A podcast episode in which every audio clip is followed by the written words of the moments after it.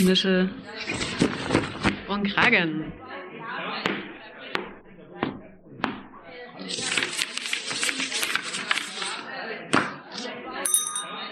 Ruhe bitte. Hier ist euer Podcast Nische und Kragen von Arbeit und Leben Sachsen. Willkommen, liebe HörerInnen. Hi. Ich bin Anna. Und ich bin Christine. Wir nehmen euch heute mit auf unsere Reise durch Sachsen, die wir angetreten sind, um die Kommunalpolitik besser zu verstehen. Von diesen beiden werdet ihr noch öfter hören. Marius Witwer und Oskar Teufert vom Jugendparlament Leipzig hauen euch von den Socken. Wir möchten darauf verweisen, dass die Aussagen Meinungen und politische Einstellungen der Interviewten widerspiegeln und nicht notwendigerweise mit jenen des Vereins Arbeit und Leben e.V. übereinstimmen. Licht aus, Nischel an. Los geht's. In unserer heutigen Folge Jugendparlament begrüßen wir Oskar Teufert und Marius Witwer. Hallo. Hallo. Hallo. Ich würde euch bitten, euch ganz kurz vorzustellen, damit die HörerInnen wissen, mit wem sie es hier zu tun haben. Genau, genau ich bin ähm, Oskar Teufert. Ich bin seit 2019 im Jugendparlament dabei, erst als Nachrücker und seit diesem Jahr als normales Mitglied und ähm, als Sprecher des Jugendparlamentes. Genau, ich bin 18 Jahre alt. Ja, und ich bin Marius, ich bin 21, ich bin erst seit diesem März im Jugendparlament und habe mich sozusagen jetzt so als letzte Möglichkeit reinwählen lassen, weil man kann eben nur bis 21 Mitglied sein. Bin Student in Leipzig der Geschichte und ja, mache Stadtführung nebenbei und ja, eben jetzt seit dem Frühjahr auch Kommunalpolitik. Vielen Dank. Wie kam es dazu, dass ihr euch zur Wahl als Mitglied des Jugendparlaments aufstellen lassen habt? Ich würde sagen, ich bin da total ähm, reingerutscht, um ehrlich zu sein. Also natürlich seit Klasse 5 irgendwie in der Schülerinnenvertretung aktiv gewesen und dann immer weiter den nächsten Schritt und irgendwann Schülersprecher gewesen und dann war die Entscheidung relativ naheliegend auch für das Jugendparlament zu kandidieren. Eine Freundin hat mich letztendlich darauf aufmerksam gemacht, die vor mir im Jugendparlament drin saß. Und es ist natürlich ein unheimlich großer Anreiz, auch so eigene Akzente setzen zu können und wichtige Themen für jugendliche Menschen ähm, einfach auch voranzutreiben. Ja, und an mich ist das auch eigentlich rangetragen worden, auch durch Freunde aus der Schule. Wir hatten auch mal darüber gesprochen, ja, als die Wahl dann anstand, ja, äh, möchte man das jetzt machen? Und ich, ich habe es eben dann gemacht, ja, weil äh, es eben dann nicht anders gegangen wäre. Ich kann bei der nächsten Wahl dann äh, nicht nochmal antreten, leider, äh, obwohl es wirklich unheimlich Spaß macht. Aber schlussendlich, ähm, ja, war das eigentlich eine sehr äh, gute Entscheidung und ich habe auch schon früher Schülervertretung gemacht, jetzt nicht im großen Rahmen, aber ich sage immer gerne, der, ja, der substanziellste Erfolg, den ich mal hatte, war, ähm, dass wir auf unserem neuen Schulhof in unserer Oberschule da eine Seilbahn bekommen haben. Und die habe ich sozusagen da mit initiiert. Und äh, da habe ich dann auch schon ganz früh gemerkt, dass man eben, wenn man sich engagiert, irgendwas verändern kann. Und das war eben auch so ein Punkt, warum ich dann gesagt habe, ja, ich kandidiere fürs Jugendparlament. Und am Ende äh, hat es geklappt und wir arbeiten jetzt seit Frühjahr sehr aktiv zusammen. Okay, vielen Dank. Du hast jetzt schon ein bisschen anklingen lassen, 21 Jahre bist du alt, danach geht es nicht mehr. Willst du in der Politik bleiben? Also das kommt ganz drauf an, was so auf mich zufällt, aber Politik interessiert mich schon sehr, weil ich eben auch jetzt aktiv gesehen habe, dass man was verändern kann und vor allem auch durch diese gute Möglichkeit im Jugendparlament Anträge zu schreiben, sich Gedanken über Sachen zu machen, mit Leuten in Kontakt zu kommen. Äh, das ist schon sehr besonders und deswegen ist die Politik auf jeden Fall nicht aus dem Spiel. Mhm. Und du? Eigentlich ganz ähnlich. Also es gibt ja dieses Klischee vom, aus der Schule in den Bundestag, mit das bestimmte Leute ganz gut bedienen. Das möchte man natürlich nicht bedienen, dieses Klischee, aber dass irgendwann die, also Politik, das ist jetzt schon so lange Teil von meinem Leben, das wird, glaube ich, nicht mehr verschwinden. Also dafür ist man einmal zu sehr drin und dann kommt man auch nicht mehr raus. Hm, gab es so einen bestimmten Moment in eurer Schulzeit? Ich meine, ihr wart beide in der Schule schon aktiv, wo ihr gesagt habt, so, hey, das geht gar nicht für mich, ich muss mich hier irgendwie einbringen, ich muss mich engagieren? Also für mich hatte das nicht direkt was mit der Schule zu tun, aber ich glaube, für viele Menschen meiner Generation war 2015 politisch ein unheimlich prägendes Jahr, in dem die ganze Gesellschaft viel über Menschlichkeit gelernt hat. Mhm. Und ich glaube, das war für mich so der springende Punkt zu sagen, jetzt muss ich aber auch meine Stimme hörbar machen. Mhm.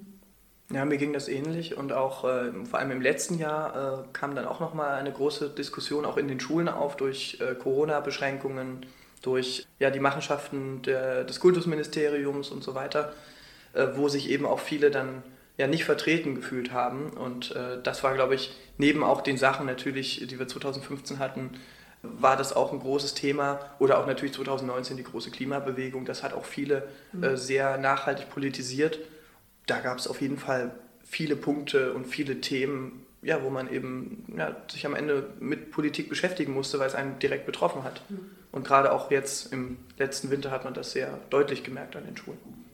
Letzter Winter, das war.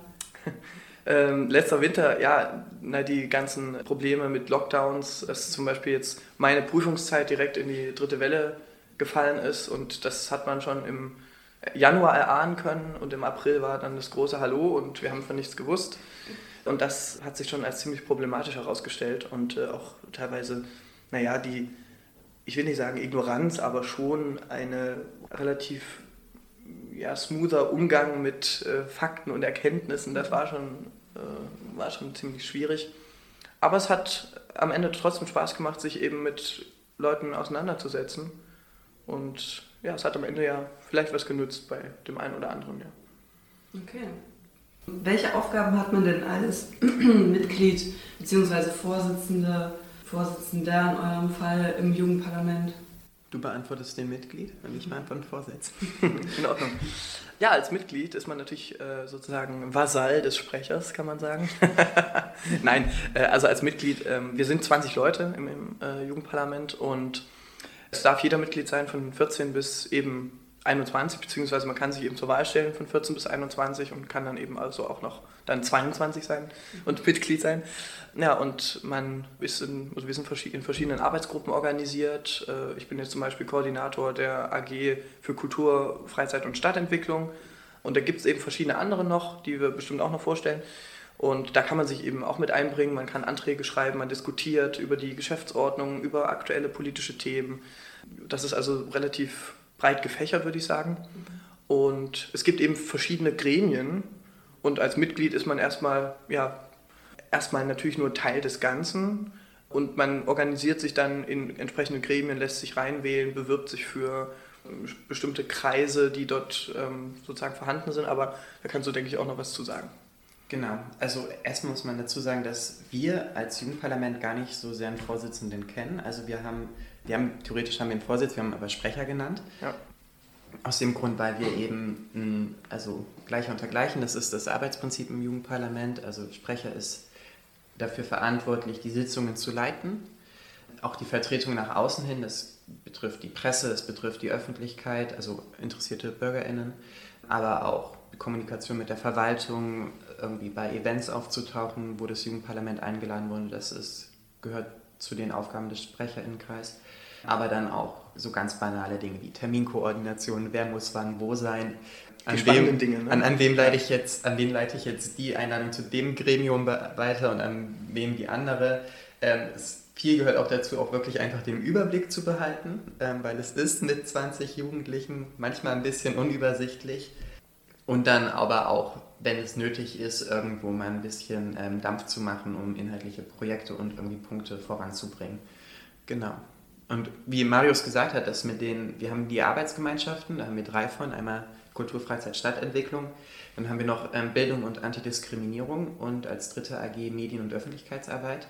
Und die haben halt den Zweck, das Jugendparlament inhaltlich irgendwie weiter zu unterstützen. Das ist auch die Möglichkeit, wenn wir gerade über Empowering reden, ähm, andere Menschen aus Leipzig mit ins Jugendparlament reinzuholen, denn die AG-Sitzungen sind prinzipiell öffentlich, auch eigentlich im Regelfall angekündigt. Und da kann man einfach aufkreuzen, seine eigenen Punkte vorbringen und seine eigenen Ideen mitbringen, wenn man jetzt zum Beispiel irgendwie ein einen neuen Kulturort in Leipzig will, dann kann man damit zu Marius kommen. Oder wenn man irgendwie, wenn eine Situation an der Schule nicht mehr tragbar ist, dann kann man in die AG Bildung und an die Diskriminierung kommen. Und so haben wir dann auch viele Leute, die dann von außerhalb, aus dieser Jugendparlamentsbubble heraus zu uns kommen und ihre Ideen mitbringen. Oder aktuell, wo eine Schule aus dem Leipziger Süden eben zu uns gekommen ist, richtig zur Sitzung und hat dann eben sozusagen einen Antrag vorformuliert und hat dann Äh, es ging um Radwege, ne, wie kann man die verbessern, äh, Sicherheit für Radfahrerinnen und Radfahrer verbessern. Hochinteressantes Thema und das, ja, darum, darum kümmern wir uns halt und dann äh, überarbeitet man das nochmal und genau, man kann also wirklich zu uns kommen und wir sind ein Gremium, was es eben nicht so oft gibt und deswegen ist es sehr wichtig, dass eben auch die ja, Jugendlichen verstehen, dass sie mit allem, was sie möchten, zu uns kommen können. Und wir kümmern uns sehr gerne darum äh, und gucken, was eben auslotbar ist. Das ist ja auch immer Politik, immer sozusagen gucken, was möglich ist. Mhm. Und ähm, deswegen, ja, wir freuen uns auch immer über Anregungen. Äh, wir haben natürlich selber Ideen, klar, wir haben so eine sehr breite Themenpalette, würde ich sagen. Ja. Aber wir kriegen eben auch ja, ziemlich viel von außen mit. Ja. Man wird gewählt in die Gremien oder man lässt sich aufstellen und, und dann wird man bestimmt oder wie läuft das? Also das Jugendparlament ist Mitglied von ganz, ganz vielen verschiedenen Gremien. Einmal ist es zum Beispiel das CSD-Plenum, mhm. aber auch Rundertisch Radverkehr, Rundertisch Fußverkehr, also so ganz viele verschiedene Themen. Im LVB Fahrgastbeirat, also die ganzen Beiräte, die die Stadt hat. Ähm, oder der Jugendhilfeausschuss, also viele. Jetzt bald wieder beim Lichtfest. Wieder, bald wieder beim Lichtfest, da im Kuratorium aktiv sein. Und da kommen meistens die Einladungen, werden an den Sprechernkreis herangetragen. Und dann stellen wir kurz auf unseren Sitzungen die Punkte vor, worum es da geht. Ähm, und meistens sieht man dann schon in irgendeinem Gesicht großes Interesse und weiß, wer sich da jetzt für aufstellen wird. Und so haben auch verschiedene Mitglieder des Jugendparlamentes irgendwie verschiedene Facetten von Kommunalpolitik, können sie so kennenlernen. Wie kann man sich das vorstellen? Das heißt, CSD-Plenum schickt an euch eine Einladung, weil sie euch dabei haben müssen oder wollen? Wollen. Also beim CSD ist es wollen, mhm. bei anderen ist es müssen. Also das ist Zum so ein Beispiel bisschen. Die Beiräte müssen euch dabei Die Beiräte, genau, das mhm. ist in unsere Sitze festgeschrieben. Ja. Okay. Apropos Beirat, wie läuft das mit dem Jugendbeirat? Da müsste ja auch mehr als eine Person da drin vertreten sein. Also der Jugendbeirat ist eine Notwendigkeit. Ähm, eine Notwendigkeit, weil die sächsische Gemeindeordnung als solches mit dem Begriff Jugendparlament erstmal gar nichts anfangen kann. Aber was eine Gemeinde in Sachsen kann, ist beliebig viele Beiräte gründen und die beliebig besetzen. Das heißt, das Jugendparlament gibt es so als Gremium in Sachsen eigentlich nicht, es gibt es nur in der, in der Stadtsatzung. Und dann wurde der Beirat dazwischen geschaltet, damit unsere Anträge über den Beirat ins Ratsverfahren, also ins Stadtrat kommen können. Da sitzen acht Mitglieder des Jugendparlamentes drin, sieben Gewählte und der Sprecher und dann Vertreter aller Stadtratsfraktionen. Es ist so designt, dass wir unter jedem, in jedem Fall eine Stimmenmehrheit haben. Damit unsere Anträge nicht im Beirat scheitern, sondern wie gesagt, der Beirat ist eine Notwendigkeit, soll eigentlich nicht die Arbeit des Jugendparlamentes behindern. Er verzögert sie ein bisschen, keine Frage, aber ist natürlich auch eine tolle Möglichkeit, um schon mal so einen ersten Eindruck zu bekommen, wie die einzelnen Fraktionen unserem Anträgen gegenüberstehen, weil das ist dann ja im Finale mhm. das Wichtigste, wie die am Ende abstimmen. Okay, ja, das ist spannend zu wissen. Ja, weil in Baden-Württemberg habe ich gelesen, ist es in der Landesverordnung festgelegt, dass das Jugendparlament oder Jugendgemeinderäte ähm, Teil des Ratsverfahrens sind. Wisst ihr, warum das hier in Sachsen nicht so ist oder gibt es dafür Gründe? Ich kann nur mutmaßen. Ich würde sagen, dass ähm, die Idee Jugendparlament in Sachsen noch eine relativ neue ist. Also ich glaube, der ganze, ich glaube, die ersten Jugendparlamente in Deutschland sind vor 20 Jahren vielleicht aufgetaucht und dann im Westen. Ähm, und das heißt, es gab schon mehr Zeit, um sich für die westlichen Bundesländer daran anzupassen. Aber es gibt auch in Sachsen ähm, die Bestrebung, das auch in einer neuen Form der Gemeindeordnung, dass das dann damit aufgenommen wird. Also das ist eigentlich schon fast relativ ein sicheres Ding, dass das auch in Sachsen kommt. Braucht halt nur ein bisschen. Wie läuft denn die Wahl ab zum Jugendparlament? Also wer darf sich wählen lassen, wer darf wählen und wie wird denn überhaupt gewählt? Okay, also wählen und gewählt werden darf, ähm, wer zum Wahltag zwischen 14 und 21 Jahre alt ist und mindestens drei Monate in Leipzig lebt, ist auch nochmal jetzt hebe ich gerne hervor, die Staatsbürgerschaft ist irrelevant. Also es ist total egal, wie der Pass aussieht. Solange man drei Monate in Leipzig lebt, kann man fürs Jugendparlament kandidieren, was wir auch gerne wollen. Also sich dort viele Leute treffen. Wählen tun wir online. Vor der Wahl bekommt jeder eine Wahlbenachrichtigung mit einem personalisierten Zugangscode zu der Plattform für die Wahl. Die läuft dann eine Woche und jeder Wahlberechtigte hat drei Stimmen die man abgeben kann, was bei Kommunalwahlen ja so üblich ist, dass man drei Stimmen hat. Es werden einzelne Kandidaten gewählt, es werden keine, also wir wählen nicht irgendwie eine keine Liste oder keine Parteien. Also wir haben uns vor ein paar Jahren für die Online-Wahl entschieden. Die erste Wahl, die lief noch dual ab, also mit Wahllokalen und, on und online. Aber wir haben gemerkt, online erhöht die Zugänglichkeit immens und aber auch die Wahlbereitschaft. Gerade bei jungen Menschen natürlich. Gerade bei jungen ja. Menschen, ja. Äh, da ist es natürlich schöner, ähm, wenn dann jeder einen Brief bekommt, also jeder bekommt, also im besten Fall natürlich, der zwischen eben 14 und 21 Jahre ist und eben alle Kriterien erfüllt, einen Brief direkt nach Hause. Und da steht dann auch alles nochmal individuell drin mit dem Passwort, das man braucht für, diese, für dieses Portal, denn das muss natürlich auch alles sicher und fair ablaufen. Und das ist eigentlich eine relativ entspannte Sache. Also ich glaube, es geht kaum noch niedrigschwelliger, was zum Beispiel Wahlen angeht, finde ich, äh, weil es tatsächlich relativ einfach ist. Die Frage ist nur eben, wie man eben Leute motiviert zu wählen. Und wir sind eben Tag für Tag sozusagen unterwegs, um die Bekanntheit zu erhöhen, um mehr Leute dafür zu begeistern. Und deswegen sind wir zum Beispiel auch heute hier und reden über das Jugendparlament, weil eben auch es wichtig ist, ja, zu verstehen, dass es wirklich was Besonderes ist in Leipzig. Das äh, gibt es sonst so in dieser Form nicht und zumindest nicht in so einer großen Stadt. Tja, und deswegen sind wir sehr froh, wenn ja, die Leute wählen gehen, denn äh, es ist am Ende wirklich die Vertretung der Menschen zwischen 14 und 21. Man muss auch sagen, dass man da nicht irgendwie reingeschmissen wird in irgendwie einen kalten Pool oder so, sondern dass wir während der Wahl also im Vorlauf schon eine Kandidatenbetreuung haben, wo wir verschiedene Workshops anbieten. Erstmal, wie mache ich Wahlkampf, was ja für viele auch was komplett Neues ist. Wie erreiche ich junge Menschen, wie rede ich, wie kommuniziere ich, aber auch schon mal so einen ersten Einblick in, was ist Kommunalpolitik, was werden meine Aufgaben sein, wenn ich gewählt werde. Und da ist niemand eigentlich komplett unvorbereitet. Oder Marius, du hast es letztes Jahr mitgemacht. Also ich glaube, wenn man da so schon so einen Grundzugang hat, also weiß ich nicht, wenn man äh, Instagram öffnen kann oder so, also oder sowas, äh, dann ist das glaube ich gar nicht schlecht. Man kann das natürlich analog machen, wenn man irgendwie einen großen Freundeskreis hat, dann geht das auch, aber gut ist, wenn man irgendwie auch äh, auf Social Media aktiv ist, klar, weil da sind die jungen Leute, da sind äh, die Jugendlichen. Da gibt es natürlich diese Angebote, klar, die, die kann man auch gerne wahrnehmen und wie gesagt, äh, es ist für alle eine hochspannende Situation, weil äh, wann macht man das schon mal wirklich als Einzelperson, ohne Partei, ohne alles? Es gibt natürlich Leute, das muss man sagen, die haben Parteiunterstützung oder die sind zumindest Mitglieder in Parteien.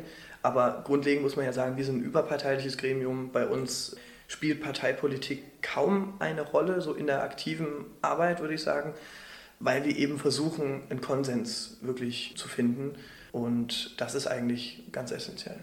Ja, man muss auch dazu sagen, kann ich aus persönlicher Erfahrung sagen, dass die Unterstützung von einer Partei keine Garantie für einen Sieg ist. Ja. Also ich glaube, 2019 war ich mit einer Partei und 2021 nicht und im Vergleich zu 2019 konnte ich 2021 mein Ergebnis mehr als verdreifachen. Also am besten ist das man tatsächlich alleine dran. Ja.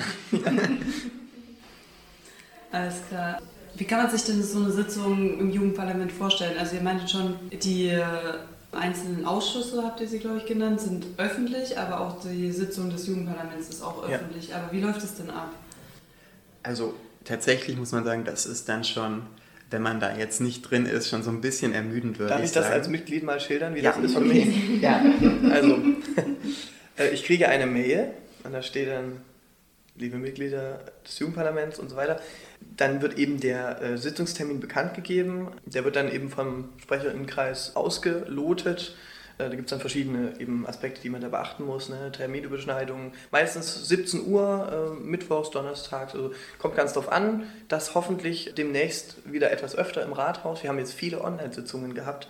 Natürlich jetzt seit, seit März, April, seitdem die neue Wahlperiode begonnen hat, äh, war das sehr viel online. Und jetzt konnten wir tatsächlich im Spätsommer auch wieder mal ins Rathaus. Und das ist natürlich besonders schön, wenn man sich eben sehen kann regelrecht und also eben nicht nur über den Bildschirm. Genau, und dann guckt man eben, trägt man sich das schon ein paar Monate vorher ein. Und ja, die Sitzung an sich, ähm, ja, die werden auch jetzt, wir sind jetzt sozusagen ein neuer Pool von Menschen, die werden tatsächlich immer lockerer, das ist sehr schön, am Anfang natürlich alle immer ja, noch sehr, vielleicht etwas reservierter, ist aber ganz normal, denke ich. Tja, und dann geht es dann an die Arbeit und dann ähm, haben wir eine Tagesordnung, die von euch zusammengestellt wird. Und die wird dann sozusagen abgehandelt und dann wird diskutiert und das auch relativ leidenschaftlich immer mal wieder. Und genau, wie gesagt, manchmal sind natürlich auch Gäste dabei. Äh, das kommt ganz drauf an, aber es ist immer relativ abwechslungsreich. Was wird da zum Beispiel diskutiert? Also Was steht auf der Tagesordnung? Was diskutiert ihr? Nochmal, um es allen klar. Also wir unterteilen das in der Tagesordnung in eigene Anträge und in, in, und in interne Anträge. Ähm, bei den eigenen Anträgen, das sind die, die irgendwann in die Ratsversammlung sollen, habe ich gemerkt, dass beim jetzigen Jugendparlament das Thema Verkehr ganz groß ist, aber auch Kultur im weiteren Sinne, Erinnerungskultur vor allem, wird groß geschrieben. Dazu, gut, Erinnerungskultur ist meistens relativ unkontrovers, ähm, da wird wenig diskutiert, da sind wir eigentlich alle einer Meinung. Bei Themen wie Verkehr, dann gibt es da unterschiedliche Meinungen und dann tauschen wir uns aus. Wir haben eine Redeliste, das auch mit festgelegten Zeiten, an die wir uns mal mehr und mal weniger halten. Und dann diskutieren wir darüber und dann haben wir, wie gesagt, noch unsere internen Anträge, die sind besonders wichtig für mich als Sprecher, wenn ich das Jugendparlament nach außen vertrete, weil das sind dann die spannenden Sachen, wo wir unsere grundlegenden Positionen festlegen, zum Beispiel fürs Wahlalter ab 16 oder für Klimaschutz oder für autofreie Innenstadtring. Also viele, viele Themen, die in Leipzig so öfters mal debattiert werden und wo wir dann einfach unsere grundlegenden Positionen zu festlegen. Die werden meistens am heftigsten debattiert, weil da ähm, prallen dann Welten aufeinander. Okay, vielen Dank. Mal auf euch persönlich bezogen. Welche Gefühle löst die Arbeit im Jugendparlament als Mitglied, als Sprecher bei euch aus? Was macht am meisten Spaß vielleicht? Also ich finde es bemerkenswert, dass es eben am Ende doch so einfach war, Kommunalpolitik zu machen. Also ich meine im Sinne von auch niedrigschwellig, dass man, wenn man sich engagieren will, dass man sich engagieren kann und dass man eben sofort merkt, was auch eben Demokratie ist. Ähm, das finde ich hochinteressant, weil eben viel über Demokratie gesprochen wird und viel über Engagement gesprochen wird, aber sich dann am Ende zu engagieren, das macht besonders viel Spaß, weil man dann auch am Ende sehen kann, was sozusagen das eigene äh, Engagement ja, sozusagen auslösen kann und das äh, ist besonders schön. Beispielsweise, wir haben jetzt, es geht jetzt um die Neugestaltung des Matthäkirchhofes mitten in der Innenstadt, wo man auch mitarbeiten konnte oder wo ich mitarbeiten konnte und ja, wo eben dann Lösungen gefunden werden, wo man sozusagen auch ein bisschen natürlich lobbyiert, ganz klar, für eben die Themen, die uns wichtig sind als Jugendparlament und wo wir denken, dass es eben für die, auch für unsere Jugendlichen in der Stadt wichtig ist. Und das ja, sind so, sind so Sachen, die ich bemerkenswert fand. Und auch, man fährt jeden Tag am Rathaus vorbei, wunderbar, erzählt darüber was, aber tja, das dann auch mal von innen zu sehen, ist eine ganz tolle Sache und am Ende auch ein bisschen Teil davon zu sein, macht unglaublich viel Spaß. Ja, für mich ist es eigentlich ganz ähnlich. Also ich bin unheimlich stolz auf die Möglichkeit, was zu verändern. Das ist ein großes, großes Privileg, was man nicht vergessen darf. Dankbar für die Gelegenheit, so viel zu lernen, weil man lernt wirklich immens viel, auch wenn das häufig nur Amtsdeutsch ist, was man lernt, aber auch das wird einem irgendwann weiterhelfen. Aber für mich ist das auch immer mit so ein bisschen Anspannung verbunden, sei es jetzt vor einer wichtigen Abstimmung in der Ratsversammlung, dann hat es schon dieses House of Cards Feeling, man so, so ein bisschen angespannt ist. Aber dann gibt es natürlich auch unheimlich viele tägliche und nicht tägliche Herausforderungen, die man einfach immer im Blick haben muss und wo man immer up-to-date sein muss. Aber sonst ist es, wie gesagt, ein unheimliches Privileg, da in dem Jugendparlament zu sitzen. Und das Schöne ist dann wirklich Ergebnisse zu sehen. Ja. Das macht besonders viel Spaß. Also, äh, wie gesagt, wir haben unglaublich, eine unglaubliche Bandbreite an Sachen. Also, das geht von baulichen Kuriositäten am Rande der Innenstadt bis hin zu Straßenbegleitgrün, äh, wie das dann heißt. Das ist also wirklich Wahnsinn. Wir, wir haben uns jetzt über die grüne Welle unterhalten äh, im Verkehr und so weiter. Wie kann man das optimieren, Verkehrsfluss und so. Das sind alles Themen, die, die wirklich auch alltäglich sind und die man eben verbessern will. Und das finde ich eben besonders schön, auch diese verschiedenen Sichtweisen zu hören. Das, das macht sehr viel Spaß. Und, und nach sechseinhalb Jahren Jugendparlament können wir jetzt auch schon langsam auf einen großen, großen Erfolgs Oh ja, das stimmt. Erfolge zurückblicken, also ist super. Jetzt. Zum Beispiel? Ja. ähm. Jetzt hast du es so an. Ja, genau. Ich denke, ich denke, das, was wir uns am liebsten auf die Fahne schreiben, das ist tatsächlich der Klimanotstand in Leipzig 2019, der ja als Kooperation zwischen Fridays for Future Leipzig und dem Jugendparlament begonnen hat, der mit einem ganz einfachen Satz eigentlich begonnen hat, die Stadt Leipzig möge den Klimanotstand beschließen was nicht viel war. Und dann kam die Stadtratswahl 2019. Der Stadtrat sah auf einmal komplett anders aus, äh, mit großen Änderungen in den Fraktionen und dann kam auf der, dieser Einratsung, erinnere ich mich immer noch dran, also weil dann kamen die ganzen Änderungsanträge und am Ende waren das, glaube ich, 13, 14 Maßnahmen, die tatsächlich Konsequenzen für die Stadt haben und für den Klimaschutz in Leipzig beschlossen. Und das war also ein toller Moment für uns, dass es mit unserer Idee begonnen hat. Sicherlich, das, was am Ende rausgekommen ist, das hat die ähm, Handschrift eigentlich aller Akteure in der Stadtpolitik getragen, aber es war unsere Idee und dann haben wir auch noch andere tolle Sachen, die, also ich, ich mag auch ähm, unseren Antrag zu den Blühstreifen, der letztes Jahr durchgekommen ist. Es besagt, dass einfach in den Parks manche Areale nicht mehr gemäht werden, um den Bienen dort ein bisschen besseres Leben zu schenken oder aber auch ein ganz wichtiger Antrag meiner Meinung nach ist die Erhöhung des Weihnachts- und Geburtstagsgeldes für Kinder in, der Station, in stationären Einrichtungen. Es war auch ein total toller Antrag, der da durchgekommen ist. Also viele, viele wirklich auch, man merkt auch das Fech, breiter Fächer an Anträgen, die wir da durchbekommen haben, aber viele Erfolge, auf jeden Fall. Und gerade besonders aktuell, du hast es vorhin angesprochen, schon Erinnerungskultur. Ganz äh, wichtig und gut der Antrag zum äh, Erinnern an die Leipziger Meuten, einer heute ja, fast vergessenen Oppositionsgruppe im Nationalsozialismus hier in Leipzig von Jugendlichen, die also, so hat es oder so geben es die Akten her, die HJ durch die Straßen äh, geprügelt haben. Äh, und das äh, finde ich schon sehr äh, bemerkenswert, äh, dass eben auch wir sozusagen wir als Jugendliche da einfach Anstöße geben können. Und äh, wie du gesagt hast, so die erste Reaktion auch war, ja, man hat sich als Stadtrat, als Stadträtin an den Kopf gefasst, warum man da selber noch nicht drauf gekommen ist. Und das finde ich, genauso muss es dann sein. Hoffentlich sehen wir dann auch Ergebnisse in den nächsten Monaten und Jahren, aber ich bin da sehr optimistisch. Gibt es denn auch was, was besonders herausfordernd ist an der, du hast schon einige genannt, an der Arbeit im Jugendparlament? Also ihr habt viel Positives berichtet. Vielleicht wollt ihr auch gar nicht. Also man muss ja sagen, die Verwaltung an sich ist eine Herausforderung. Äh, sich erstens einzuarbeiten, als äh, auch äh, dann, wenn man neu ist im, im Jugendparlament, um erstmal zu schauen, ja, wie funktioniert das überhaupt. Dann machen wir erstmal eine Klausurtagung, die geht vier, fünf Stunden, Einführung, Verwaltung. Aber am Ende ist es irgendwann drin. Man versteht die Abläufe, man kennt die Ansprechpartner und am Ende ist es tatsächlich auch relativ logisch, obwohl das auf den ersten Blick vielleicht nicht so wirkt. Das ist, glaube ich, so eine der größeren Herausforderungen am Anfang tägliche Herausforderung, gerade auch bei den Sitzungen, ist natürlich, wenn man einen Antrag schreibt, dass man den dann auch durchkriegt. Weil es ist ja nicht selbstverständlich, dass der eben angenommen wird. Das ist ja hier keine Durchwinkveranstaltung sozusagen. Das ist ja auch wirklich teilweise sehr energische Diskussionen und deswegen, ja, möchte man natürlich das bestmögliche Ergebnis dann auch für, für seine Ideen rausholen, auf jeden Fall.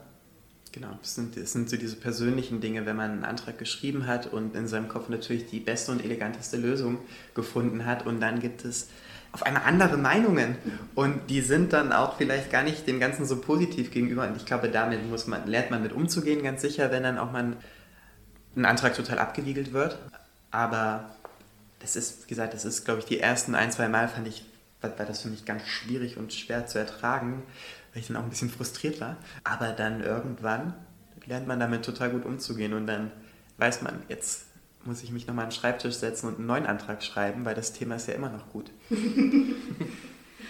Wenn man sich jetzt als Jugendliche dafür interessiert, ins Jugendparlament zu gehen oder sich wählen zu lassen, besser gesagt, wie kann man sich vorstellen, wie viel Zeit, wie viele Stunden bringt man pro Woche wahrscheinlich dafür auf? Also es ist bei euch wahrscheinlich unterschiedlich, aber nur um da mal eine Vorstellung davon zu bekommen, als Mitglied vielleicht. Also das kommt wirklich ganz aufs Engagement an. Also ich bin jetzt in unglaublich vielen Sachen noch aktiv. Das heißt also eben, du kannst Mitglied sein und nur Mitglied sein. Oder du kannst eben auch äh, in einer Arbeitsgruppe mitarbeiten, du kannst in den äh, verschiedensten Runden sitzen, ob das nun der Fahrgastbeirat ist, ob das nun die, der runde Tisch Radverkehr ist und so weiter. Oder ob du Veranstaltungen außerhalb des äh, Jugendparlaments besuchst, das ist ganz unterschiedlich. Und du kannst dir sozusagen dein eigenes Pensum selber zusammenstellen. Also das geht von, weiß ich nicht, vielleicht zwei Wochenstunden bis hin ja, zu, oder ich will nicht sagen Open End, das ist vielleicht ein bisschen zu viel gesagt, aber je nachdem, wie, wie engagiert äh, man ist oder engagiert man sein muss, geht das dann schon tatsächlich relativ hoch. Aber wenn man dafür brennt und sich dafür begeistert, dann merkt man das gar nicht. Und man macht sich auch keine Gedanken darüber, wie viele Stunden man in der Woche da jetzt irgendwie fürs Jugendparlament was macht.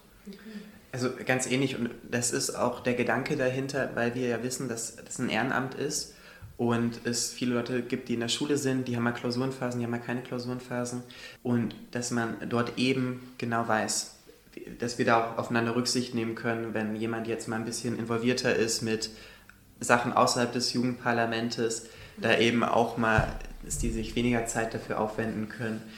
Für mich persönlich, ich weiß nicht, also man sagt ja immer so, ein gutes Ehrenamt braucht schon 20 Wochenstunden. Ich glaube, bei, bei mir ist es nicht immer, sind es nicht immer 20 Wochenstunden, aber es ist schon viel Zeit, die ich dafür aufwende. Aber es gibt, es gibt ähm, turbulentere Zeiten und weniger turbulente Zeiten. Vor der Neuwahl, da hatten wir, ähm, wir haben so ein kleines Projekt im Jugendparlament gehabt, wo wir all unsere Erfahrungen aus den vorherigen drei Amtsperioden in, einem, in so eine Art Wikipedia reingeschrieben haben. Und ich glaube, das, war, das waren so zwei, drei, vier Wochen, wo ich wirklich 20, 25 Stunden die Woche da saß mit diversen anderen Leuten zusammen. Also das ist ja auch ein Ding. Also wenn man immer viel Zeit hat, eigentlich bin ich selten, wenn ich was fürs Jugendparlament mache, alleine unterwegs, sondern heute mit Marius oder mit anderen Jupas. Also immer irgendwie, es ist immer auch gute Kompanie dabei. Wenn ihr jetzt mit, einem, mit einer jugendlichen Person sprecht, warum sollte sie sich eurer Meinung nach für das Jugendparlament aufstellen lassen oder vielleicht auch in anderen Interessensvertretungen für junge Menschen engagieren? Also ich würde das nicht so per se sagen, dass sich jeder engagieren sollte, weil nicht jeder genau die Ideen hat oder sagt, ja, ich möchte, weiß nicht, ich möchte genau das verändern, das verändern, das verändern. Äh, es ist nie schlecht, sich zu engagieren, aber ich finde, man muss schon wirklich ja, eine Idee davon haben, was man verändern will. Man muss auch wirklich Lust darauf haben. Also es ist am Ende vielleicht nicht für jeden was, aber ich finde, die Leute, die politisch interessiert sind, die sich für die Stadt interessieren, die äh, wissen wollen, wie Verwaltung funktioniert, wie die Stadt allgemein aufgebaut ist, für die ist es was auf jeden Fall. Äh, oder die allgemein Interesse daran haben, das, äh, das ist mir wichtig. Ich finde eben gerade, wie wir es vorhin angesprochen haben, äh, weil man Ergebnisse sieht, man denkt sich was aus, äh, man diskutiert, man schreibt. Tja, weil man eben auch mit so vielen Leuten auch in Kontakt kommt, die eben auch andere Ansichten haben und man eben unglaublich viele neue Leute kennenlernt und man in Sphären kommt, die man vorher überhaupt nicht auf dem Schirm hat. Mhm. Und das finde ich eigentlich ganz reizvoll an der ganzen Sache. Ja, stimmt alles. Ähm, aber natürlich, äh, das, was, wo wir beide auch von Gebrauch machen, dass das Jugendparlament so als Gremium auch eine Chance ist, sich tatsächlich politisch zu engagieren, ohne in der Partei sein zu müssen. Ja. Andere Möglichkeiten in der Richtung gibt es eigentlich nicht. Und das ist was, wofür ich total dankbar bin, dass ich mich nicht an irgendjemand noch dranhängen muss, um trotzdem irgendwie aktiv zu sein und natürlich, so wie ich das Jugendparlament immer wahrnehme, wenn man interessiert ist an thematischen Diskussionen, an, aber trotzdem an respektvollen Diskussionen, wo man danach aber auch nochmal was unternimmt und gemeinsam unterwegs ist und tatsächlich auch dieses eine freundschaftliche Dimension alles hat, dann ist man im Jugendparlament total richtig aufgehoben, weil das eigentlich ist es, ist eine total spannende Gruppe Menschen, mit denen man da immer zusammenarbeitet. Das war bisher in jedem Jugendparlament so. Und wenn man darauf Lust hat, dann sollte man es zumindest mal ausprobieren. Und vor allem, wo kann man denn mit 14 schon Politik machen? Das ist ja auch so eine Sache. Äh, wo kann man mit 14 wählen? Äh, das sind auch alles so Fragen, die eben hier beantwortet werden. Dass es eben eine solche Möglichkeit gibt, auch in solch jungen Jahren schon zu partizipieren an der ganzen Geschichte, das ist einfach wirklich reizvoll und ich kann es auch jedem nur ans Herz legen, der sich eben für die kommunale Sache interessiert, weil am Ende die Politik, die man wirklich sofort sieht, die ist eben meist auf kommunaler Ebene. Und deswegen finde ich es eben genau richtig, sich in der Kommunalpolitik zu engagieren. Uns würde noch interessieren, wenn ihr jetzt die Möglichkeit hättet, direkt mit einer Politikerin oder einem Politiker zu sprechen oder die Regierung anzusprechen, was wäre die wichtigste und erste Sache, die ihr, du loswerden würdest? Ich glaube, es wäre tatsächlich, dass ich darum beten würde, dass irgendwie ankommt, dass es die Welt junger Menschen wesentlich komplexer ist, als man vielleicht im ersten Moment denkt das oberste Ziel sein sollte, wenn man über Politik und jugendliche Menschen redet, die Zukunft lebenswert zu machen. Da ist natürlich das größte Thema das Klima und die Klimasicherheit und die Klimakrise zu bewältigen. Aber, und das fand ich jetzt auch nach der Bundestagswahl, dass man auch nicht überrascht tun soll, wenn auf einmal dann doch eben auch Themen wie Wirtschaft, Familie und Sicherheit wichtig sind. Weil natürlich geht es nicht nur ums Klima, es geht um das große Ganze. Und es geht darum, dass man in 20, 30 Jahren in, in Deutschland und in Europa noch gut leben kann. Und das muss endlich ankommen und so müssen dann auch die Antworten aussehen, die die PolitikerInnen liefern. Ja, und ich äh, finde auch, dass man jetzt gerade nach der Bundestagswahl sieht, dass eben auch aufgrund unseres, auf unserer eben äh, auch demografischen Zusammensetzung der Gesellschaft, dass wir eine Situation haben, dass die Alterspyramide leider eben ein Trichter ist. So, und das muss man realisieren und das heißt eben, dass junge Menschen weniger repräsentiert sind am Ende. Na gut, der Bundestag wird jetzt jünger, weiblicher, das ist völlig äh, notwendig und längst überfällig, aber trotzdem reicht es nicht aus, weil ja eben die Politik an sich noch für, sag ich mal, am Ende ja die Masse gemacht wird, die eben tatsächlich nicht mehr, sag ich mal, die, die jungen Hüpfer sind. Das muss auch nicht unbedingt sein, klar, das große Ganze ist, ist sehr wichtig, aber die jungen Leute dürfen dabei nicht in den Hintergrund treten. Gerade jetzt in der Zeit, wo wir eben eine Polarisierung erleben, wo es eben nicht mehr selbstverständlich ist, dass wir ohne Probleme eine neue Bundestagspräsidentin wählen oder dass ja, andere Institutionen des Staates einfach zusammentreten. Das ist eben in anderen Ländern nicht der Fall. Und das muss man sich wirklich vor, vors Auge führen. Tja, und schlussendlich ja, möchten natürlich auch wir dann eben auch auf der kommunalen Ebene sagen, ja, wir vertreten Jugendliche, weil eben gerade auch Leipzig eine junge Stadt ist. Das ist jetzt unser Privileg wahrscheinlich auch. Aber ich finde auch eben auf Bundesebene, da muss die Gewichtung auf jeden Fall noch deutlich anders werden und vor allem differenzieren und nicht die Jugendlichen in der einen oder anderen Weise abstempeln. Ja, es gibt nicht die Generation genau. Greta und es gibt nicht die Generation Zoom das, also das sind alles Pauschalisierungen, die nicht weiterführen. Ein paar Anträge könnt ihr ja auch selbst beschließen, weil ihr das einfach für euch beschließt. Also genau. es muss nicht durch den Stadtrat. Ja. Mhm. Welche Themen betrifft das und was passiert mit den Anträgen im Stadtrat? Also wie kann man sich das vorstellen? Also wir haben das große Glück, dass wir komplette Gewalt über unsere Geschäftsordnung haben und wir uns da nichts vorschreiben lassen müssen, also wie wir intern arbeiten.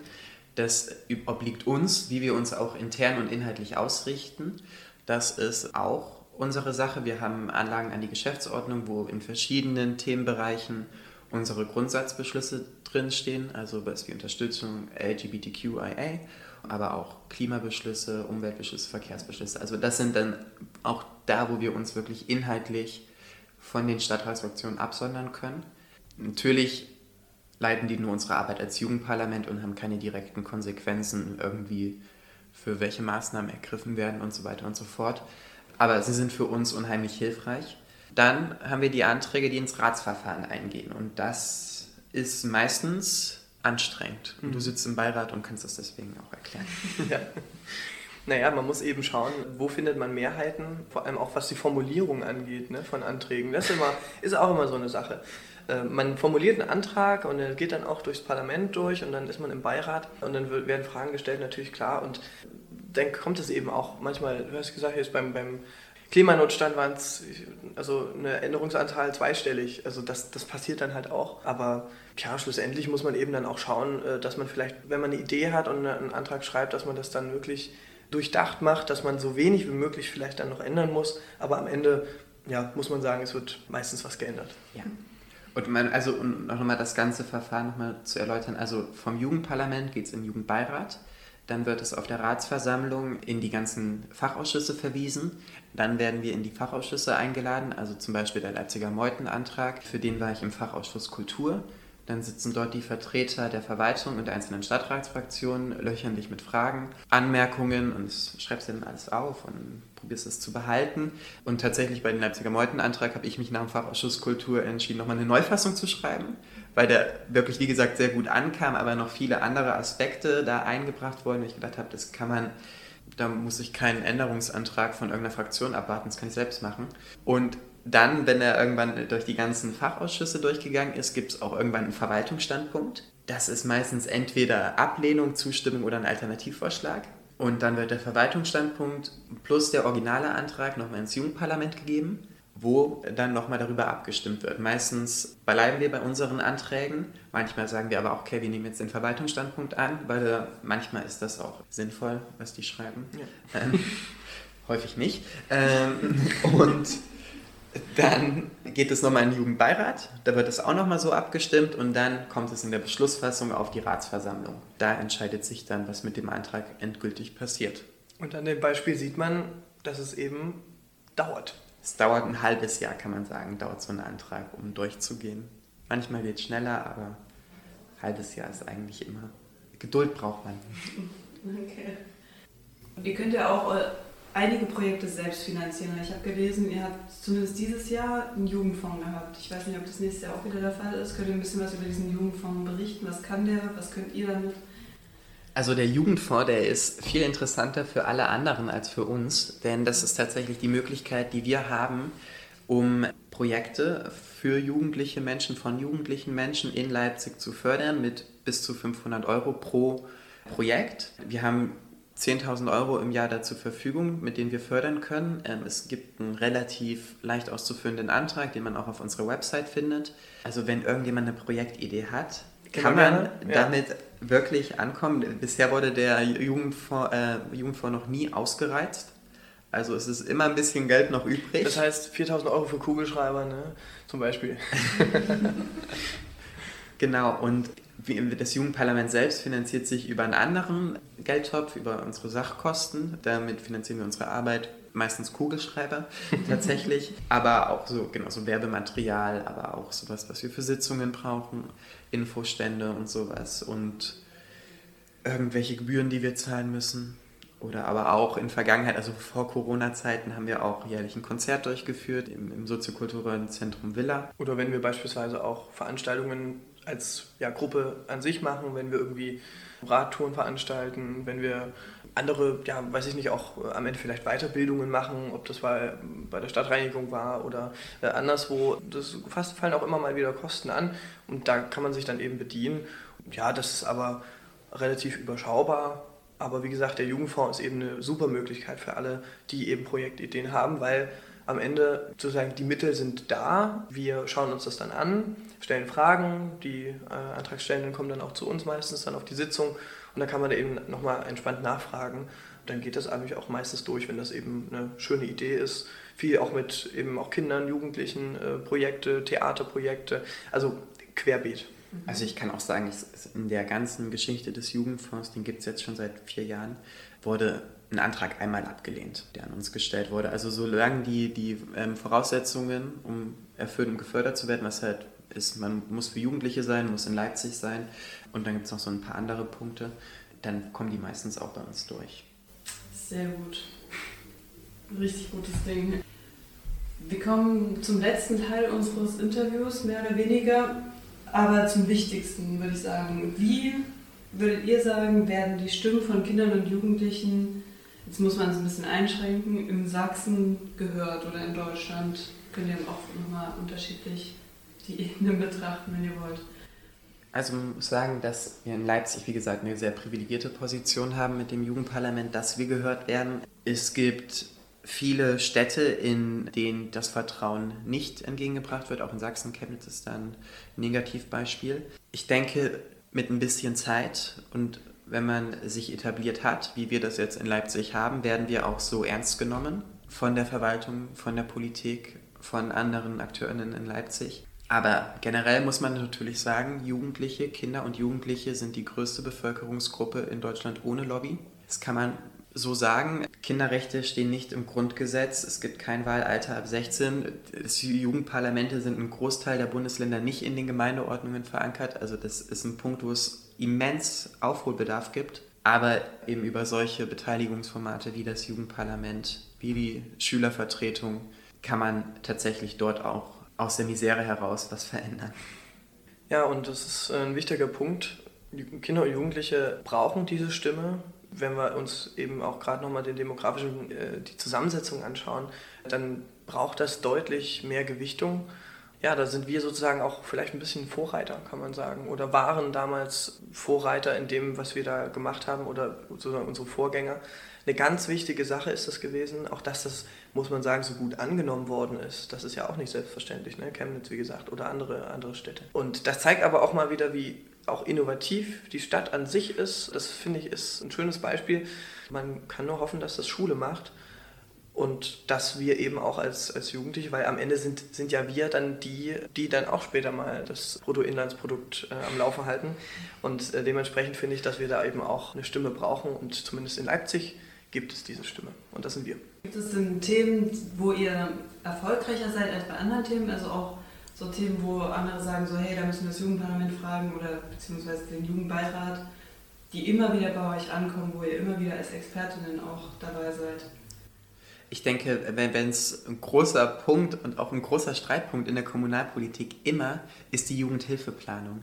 Chronisch unterfinanziert, chronisch zu wenig Leute, die dort arbeiten und wir kriegen dort immer wieder Anfragen. Wir haben eine enge Zusammenarbeit mit dem Stadtjugendring, eine enge Zusammenarbeit mit den verschiedenen OFTs in den Stadtteilen. Und das ist ein Punkt, da kommen wir immer wieder drauf zurück. Und das ist auch ein Punkt, wo wir uns konstant weiterbilden. Also, weil der einfach immens wichtig ist. Ja, und auch so klassische Anfragen, die man vielleicht auch noch erwähnen kann, die auch immer ans Jugendparlament gestellt werden, im Sinne von, ja, was sollte man in der Stadt machen? Das sind dann sowas wie, ja, wir brauchen hier einen Papierkorb, dort einen Radweg. Also da ist eben sehr viel zu machen noch. Und da ja, möchten wir auch sozusagen zum Engagement beitragen, deswegen, dass eben auch die Verkehrswende in Leipzig geschafft wird, weil äh, die Stadt ist auf einem guten Weg, diese Entwicklung zur Autostadt im letzten Jahrhundert so ein bisschen wieder zurückzudrängen. Das finde ich ist wichtig. Das macht die Stadt auch noch lebenswerter auf jeden Fall. Aber wichtig ist eben auch nicht nur sozusagen Sachen zu verdrängen, sondern eben auch Alternativen dazu zur Verfügung zu stellen. Und das ist zum Beispiel sowas wie das Fahrrad. Ob das jetzt die in der letzten Woche eingeführten E-Scooter sind, das möchte ich jetzt hier nicht bewerten, aber das sind auch so Sachen, die an uns herangetragen werden und die auch für uns eben wichtig sind. Ja. Ihr habt schon bestimmte Instrumente und Punkte genannt, wo man die Beteiligungsrechte für Jugendliche verbessern könnte. Fein, oder könnt ihr das nochmal zusammenfassen oder habt ihr noch konkrete Maßnahmen, die ihr empfehlen würdet, wenn jemand jetzt diesen Podcast hört und sich denkt, so, was kann man denn noch machen? Ich glaube, das Wichtigste ist, ist ähm, die Aufnahme der Kinderrechte ins Grundgesetz, dass das endlich passiert. Und dann natürlich sind Jugendparlamente an sich ein kommunales Gremium, meiner Meinung nach ist ein Jugendparlament äh, bundesweit und landesweit auch gar nicht so leicht umsetzbar, aber sowas ähnliches wie ein Jugendrat oder sowas bräuchte es schon, der ähnlich den jeweiligen Regierungen beratend zur Verfügung steht. Das wären so zwei Maßnahmen, die es unbedingt braucht, meiner Meinung nach. Und vor allem die Überarbeitung der sächsischen Gemeindeordnung. ähm, das ist natürlich auch noch äh, essentiell. Aber ja, ich kann mich da nur anschließen und ich hoffe einfach, dass es in den nächsten Jahren vorangeht, weil die Themen sind genannt, warum das eben wichtig ist. Ja, und vor allem, weil man eben gerade auch jetzt in unserer Zeit, glaube ich, auch gerade eben was Polarisierung angeht, die jungen Leute relativ schnell auch natürlich gut an die Demokratie anbinden muss, dass man sagen kann, ja, ihr könnt so einfach mitmachen und Demokratie ist ja wirklich ein also wirklich zum Mitmachen. Das habe ich auch wirklich im, natürlich in der Theorie lernt man das alles in der Schule, aber wenn du das praktisch siehst, wie da sich gefetzt wird teilweise. Nicht unbedingt jetzt bei uns, bei uns ist das, denke ich, auch alles in Ordnung, aber teilweise noch im Stadtrat oder bei anderen Gremien, wo dann teilweise wirklich natürlich sehr herbe Diskussionen kommen. Das ist alles ganz normal und da versteht man dann, glaube ich, auch, warum eben Demokratie nicht ist, zack, das passiert, das, das, das ganz schnell und akut, sondern dass es eben ein halbes Jahr dauert, bis so ein Antrag durch ist. Deswegen ist das eben auch ein ganz großer Faktor für die politische Bildung von jungen Leuten und die ist tatsächlich, finde ich, in Deutschland noch durchaus ausbaufähig und aus diesem Grund ein wichtiger Punkt.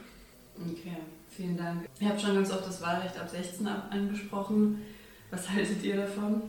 Ich bin absolut für das Wahlrecht ab 16. Es, äh, wie gesagt, das Wählen ist ohne Zweifel der wichtigste Akt in unserer Demokratie.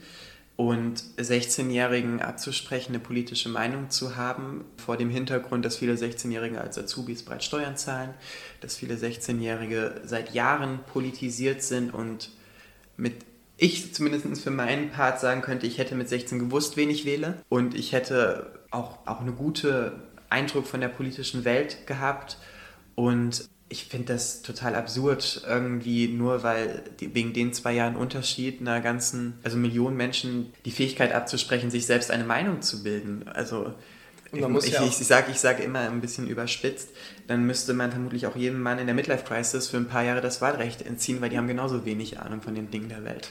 Und man muss natürlich auch sagen, äh, dass vor einem halben Jahrhundert das Wahlrecht von 21 auf 18 heruntergesetzt wurde und es wurde die Weltuntergang an die Wand gemalt, dass es überhaupt nicht geht und der Staat wird also untergehen und noch ein nöcher. Und äh, am Ende können wir jetzt nach mittlerweile über 50 Jahren sagen, äh, es ist tatsächlich nicht, der Staat ist nicht untergegangen. Es ist auch am Ende ein reifer ein Entwicklungsprozess. Es gibt natürlich auch am Ende Gründe, vielleicht das nicht einzuführen, das Wahlrecht ab 16, das muss man auch respektieren. Aber schlussendlich äh, auf kommunaler Ebene wird gewählt, ab 16 in, in vielen Teilen Deutschlands. Und äh, warum dann auch nicht im Bundestag? Also das ist eine Frage, die sich durchaus stellt. Und ich bin gespannt, ob das in den nächsten Jahren passieren wird. Okay, letzte Frage von mir oder letzte Sache. Mm, ich sage euch einen Satzanfang und ihr ergänzt diesen Satz mit euren Gedanken. Kommunalpolitik ist die Basis unserer Demokratie. Kommunalpolitik ist die reinste Form von Politik. Spannend. Herzlichsten Dank. Sehr gelungen. Gelungenes Interview. Christine, dir brennen doch bestimmt noch Fragen unter den Nägeln. Ja, einige Sachen habt ihr selber beantwortet. Mich hat interessiert, wie, wie ihr so eine, ob ihr eine Einführung habt in das Recht, Kommunalrecht, Verwaltungsrecht etc., aber das habt ihr mit der Klausurtagung scheinbar. Ne? Mhm. Äh, und wie tief man reingeht, hängt es dann vom Eigeninteresse auch ab? Würde ich sagen. Ja, ja also man kann, man kann sich das schon wirklich, also ein bisschen so ein Rabbit Hole ist es schon, wenn man so will. Also man kann da sich wirklich drin verlieren, aber ich glaube, das machen alle anders im Jugendparlament. Ja, wir haben Juristen, also Jurastudenten da, äh, es geht auch alles und die freuen sich natürlich, wenn sie da die äh, sächsische Gemeindeordnung sehen oder sagen so, oh, sächsisches Landesrecht, ja, das muss ich mir jetzt unbedingt anschauen. Und unser Eins sitzt davor und denkt sich, ja, ähm, bitte sagen Sie mir, wie es geht. aber gut, äh, so ist es eben. Und deswegen haben wir ja auch alle unterschiedliche Facetten. Ja, aber ich würde schon sagen, dass das Eigeninteresse ist auf jeden Fall, ja. Ja. Aber also gerade so, wenn es um die Gemeindeordnung ging, haben wir der Eindruck, so, ihr habt da auch auf jeden Fall viel Ahnung von.